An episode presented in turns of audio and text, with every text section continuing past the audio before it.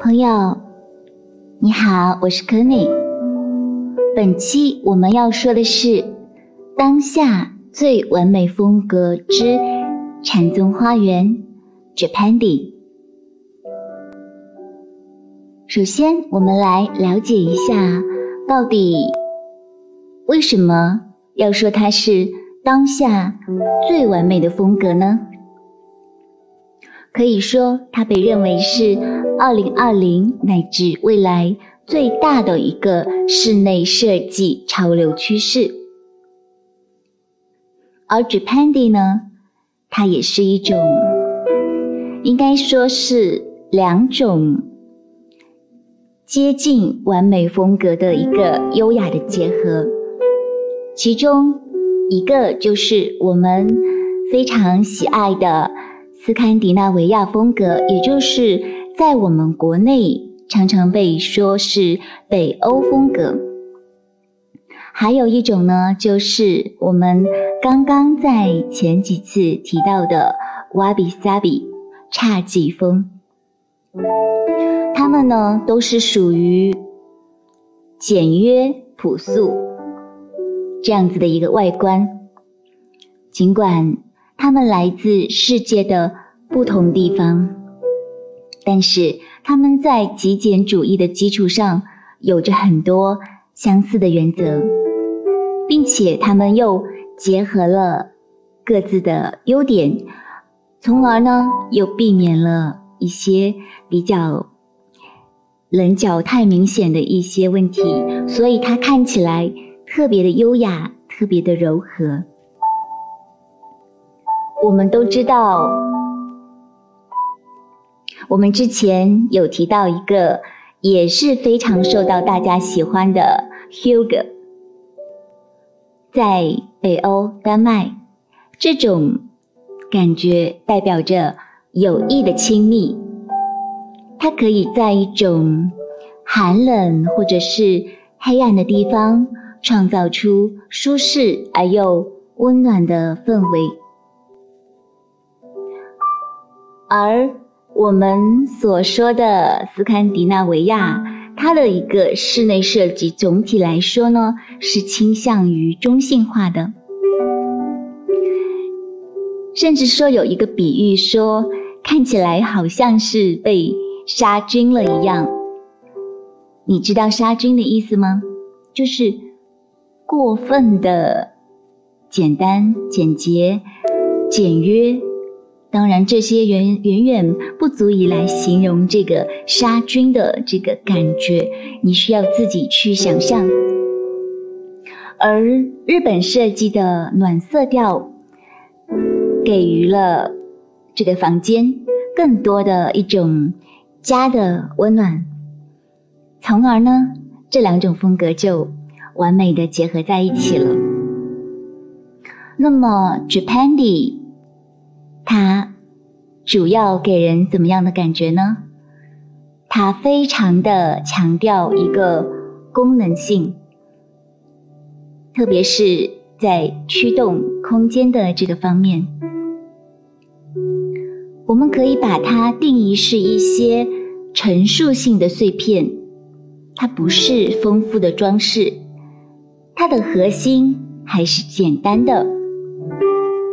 但是它是一种边缘化的家居风格，它是一种功能化的，但是是一种小众的家居风格，但是它也是受欢迎的家居风格，以至于现在它被认为是当下最完美的家居风格。我们可以来理解一下，比如说以我们的。地板为例子，如果说结合温暖的木材，再加上大理石，那么它既是简约的、极简的，同时又有一种好像是不一样的感觉。比如说我们的家居摆设方面，你想象一下。有一堆放在咖啡桌上的书，或者呢，你放了一些干枯的叶子在桌面上，或者呢是手工制作的一些一些好玩的一些器皿，你就会拥有一种优雅但是又温暖的感觉。我们就能够闻到这种来自瓦比萨比的日本的禅宗的气息，它是一个宁静的，可以让你回归到家的这么一个感觉的一种风格。同时呢，它又强调了要加入一种感受，也就是一种触觉。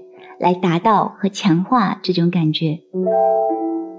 那么，我们刚刚有说了那么多，到底怎么样才能在我们的家中实现这种双重、这种优化、这种温暖的，但是又是很干净、很简约的这么一种风格呢？我们主要要从几个方面，首先就是。从色彩上，第二个就是要混合，第三个呢就是要进行选择。我们先从色彩上面开始说起，我们首先要做的就是对比，来创建一个调色板。嗯，有听过我们之前课程的同学一定会记得，我们说过关于情绪板的课程。那么，在这个地方非常适合你来先做一个情绪板。可以说，在我个人看来，创建一个室内的一个情绪板呢，它是对你的一个这个设计来说是非常非常的方便的一件事情，并且也是我离不开的一个必备的工具。既然我们都要花更多的时间在家里，要用更多的东西来填补我们的光阴，那么为什么不好好的来做一次这样的计划呢？我们知道，情绪板是一个至关重要的一个起点。我们就算有沉蹲这样子的想法。就算这些想法把我们的脑袋都填充满了，但是如果你没有办法把它实施出来的话，其实真的是很可惜的一件事情。而情绪板呢，刚好可以帮助你把你的想法集中在一个地方，它会帮助你来缩小你的选择范围，让你看到哪些产品、颜色和纹理，它们在一起就是一个很好的一个搭配。它们可以让你在你的轨道上面来帮助你，并且来成功的收尾。这是一个非常方便，也是一个非常有效率的一个方法。希望喜欢设计的人可以多来尝试一下来做这个情绪板。我们大概来复习一下吧。在我们做情绪板的时候，首先。你不要想象，你只花几分钟就可以做一个情绪板哟，那是真的是偷懒的行为，并且不能够真正的来让它发挥作用。你需要来花时间来寻找灵感，来收集这些元素。你要研究各种各样的色彩，还有材质，这是一个来回反复的过程。你会发现，你在做这个。过程的时候，哪些地方是需要进行调整或者是进行删除的？所以说，这并不是一件可以在几分钟之内完成的事情。然后呢，就是一定要把你的色彩样本画在不同的纸上。我建议你在确定你的最终设计之前，先不要把任何东西固定，因为。你需要进行调整。如果说你一开始就把它固定了，那么也许你就没有办法把它取下来了。当然，我们现在说的这个也就是物理情绪板。如果你是在做数码情绪板的时候，那其实就没有这个这个影响。然后呢，就是我们说到这个数字情绪板，也要来提一提。嗯，我们曾经也说过，很多人觉得数字情绪板非常的方便，所以呢，就用数字情绪板来做，而且他觉得这样子还会节省实际的工作，你不需要去接触这个材质，也不需要实际把它拼贴起来。但是呢，希望你不要完全去依赖数字情绪板。因为你可能会节省或者是固定太多的想法，实际上它不会帮助你改进你的选择，它也不会让你真正的把这个触觉跟你的实际的家里面的这些环境结合在一起，它只能让你产生一个视觉，但是并非触觉，甚至是听觉或者是其他的感受。所以说，我个人建议是，我们可以多做做触觉情绪板，它是最直观的，能够贴近你的内心的这么一件事情。那么，当你开始做情绪板的时候，别忘了第一步是集思广益，通过你去收集的一些灵感来创建你的情绪板。你可以找很多关于你这次要做的设计的一些灵感，要保持你的专注。也许你可以很容易的去发现几百张图片，但是这并不意味着数量越多，它越可以帮助到你。所以说，你要专注这些关键字，找到你最需要的、最喜欢的颜色。面料、纹理、家具，还有任何你想融入的特定的一个设计特征的图片，要把它们从头到尾全部都看一遍。对，不能偷懒哦。如果说你喜欢杂志的话，那么也可以浏览一下杂志。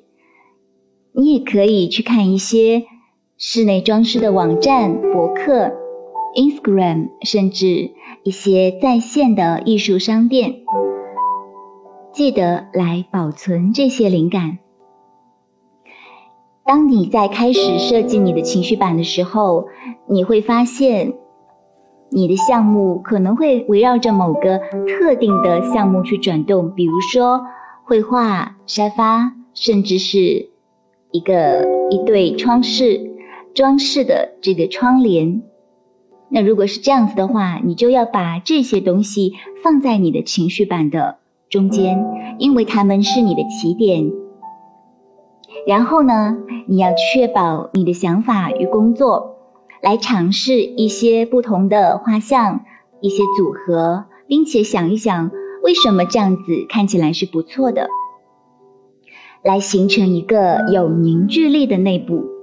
来玩一下这些颜色和图案，来尝试一下不同的组合，不要去忽视任何东西，因为你可能会发现，当你稍微休息一下回回来的时候，你会有很多新的、全新的想法和眼光，哇，那就太棒了！让我们赶紧来做出这些新的调整吧。这就是为什么我们说不要着急去做一个情绪板，因为它有可能会变得更好。当我们将要完成情绪板的时候，也要再次检查一下，再次来看一下你所有的项目有没有遗漏的地方，让它保持在你的中心轨道上，并且开始来实现你的设计梦想。那么，我们又复习了一下这个情绪板之后，我们就可以知道了。首先，我们来做这个 Japandi 这个定义色调的时候，我们要知道，我们常见的斯堪的纳维亚风格，它是一个中性的色调，而日本呢，它是一种很丰富的一种暖色调。我们要把这两种颜色去进行一个。平衡，比如说，嗯，斯堪的纳维亚风格呢，它通常是质朴的、折中的，而日本家具呢，它会有一种硬，或者是抛光，或者是暗色调这样的感觉。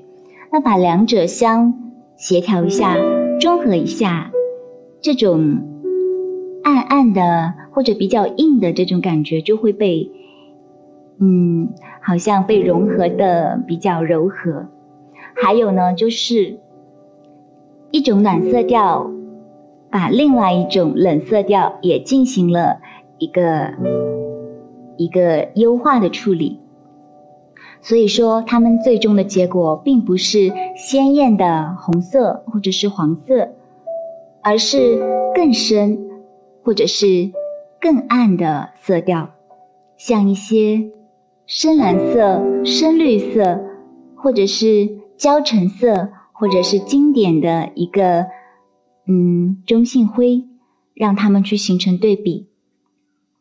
通常来说呢，他会选择一些深色的木材，会选择一些温暖的装饰。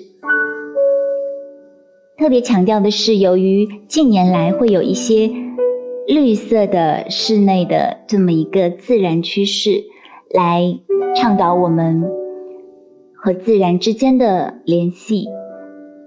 所以说，在 Japandi 这种风格上面。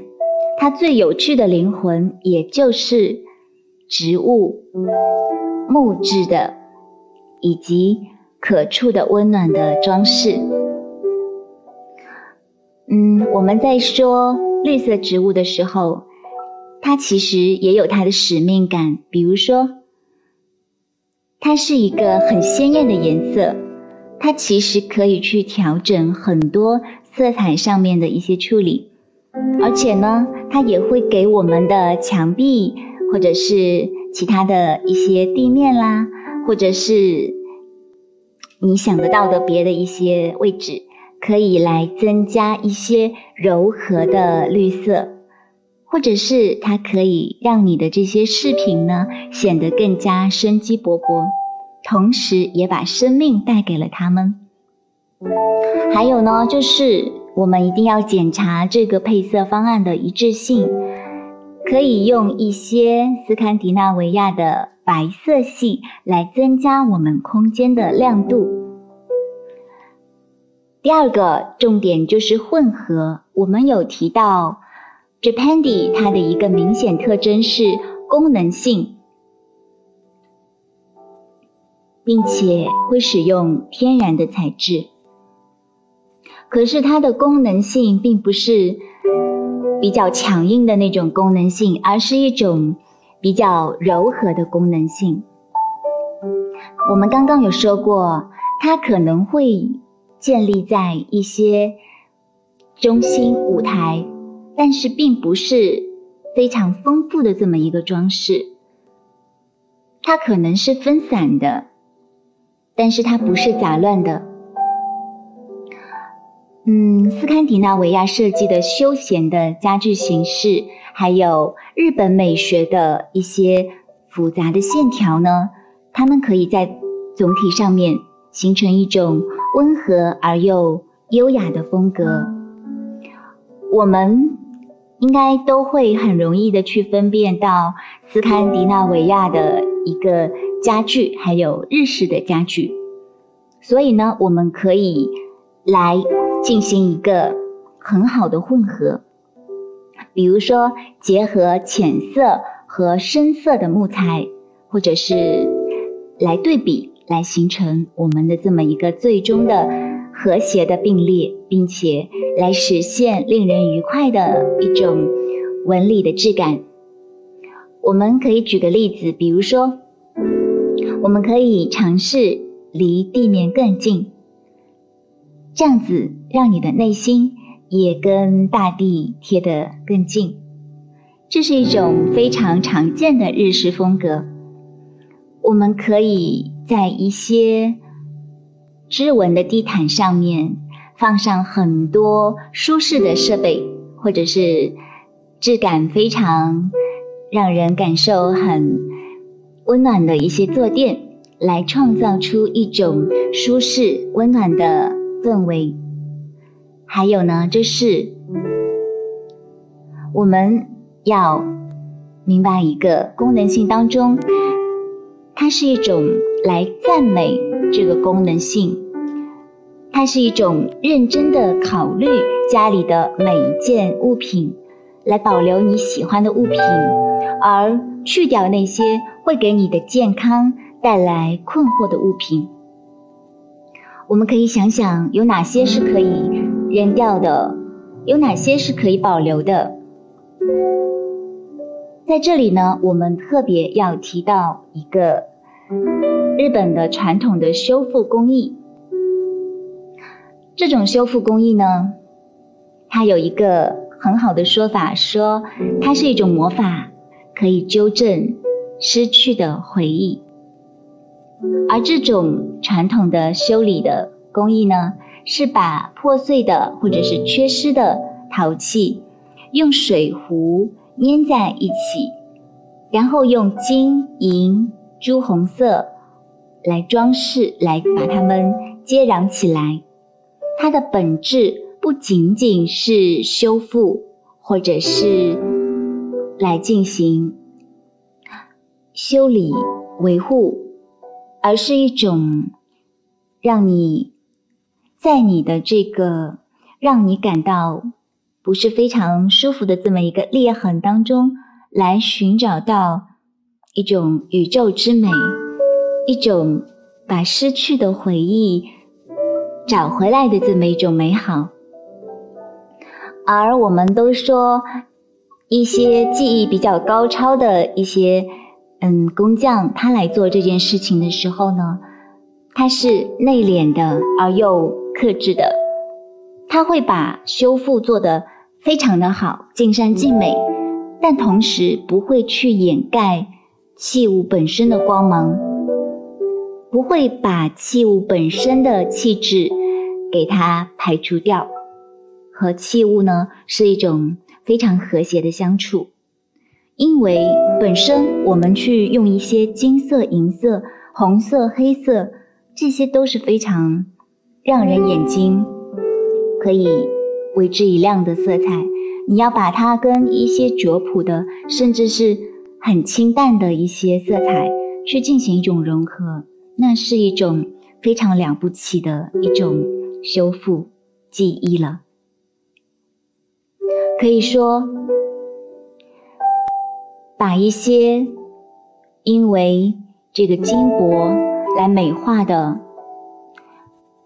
从而去对待缺陷呢，其实就是一种态度，就是说你要坦然的来面对缺陷和不完美，并且在无常的世界中恪守心中的对美的一种向往，保持你的初心，也可以说是恰如其分。很多人都说。恰如其分这个词语很难做到，所以说去做修复的这些工匠，他们不仅要懂得这个器物后面的文化，还要有收发自如的技艺，更加重要的就是一颗谦逊还有内敛的心。我们大概的来了解一下这个修复的它的一个过程。首先呢，我们需要把缺失的部分去清洗干净，然后呢，我们就要用一些类似于合成树脂一样的东西来进行一个把它柔软化，然后来填补缺口。我们再次把表面清理干净之后，要用。防水的纸搓刀把它们打磨一下，最后呢，就是把金粉跟它们混合在一起，涂上这个金色的釉彩。要把它等到干了之后呢，它就会自然的形成这么一种被保护的一个，嗯，充满着这个光亮闪亮。这样一种感受了，但是要记得不要用微波炉或者是洗碗机。接下来呢，我们再来说一下天然材料。刚才我们说到的这个功能性上，还有一点就是，它其实是在功能性的基础上强调了一个舒适，并且呢，把功能性跟舒适进行了混合和缩减，让家感觉上非常的豪华。这个豪华指的是舒适的感觉，而不是说金银财宝。好了，我们继续说刚刚的天然材料。天然材料是指的是无论你选择什么样式的东西，都要强调自然元素，比如说藤条、木头、亚麻，还有皮革。我们可以想一想常见的木质框架、织纹地毯、织物沙发，还有添加窗帘。最后呢，我们来看一下一个案例。这个案例呢，是我在二零一九年到二零二零年的 A Design Award 的意大利室内设计啊这个设计奖，它也不是室内设计，它是一个综合性的一个设计大赛上面，我在它的室内空间零售和展览设计当中获得了一个银奖的名次。而这个作品呢，它就有这个 Japandi 的这个风格的来结合的这么一种感受。当然，每个人的感受不同。下面我们可以来看一下。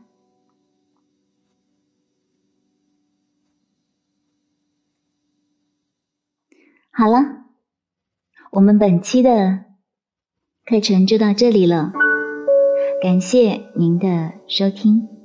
我们下期再见，拜拜。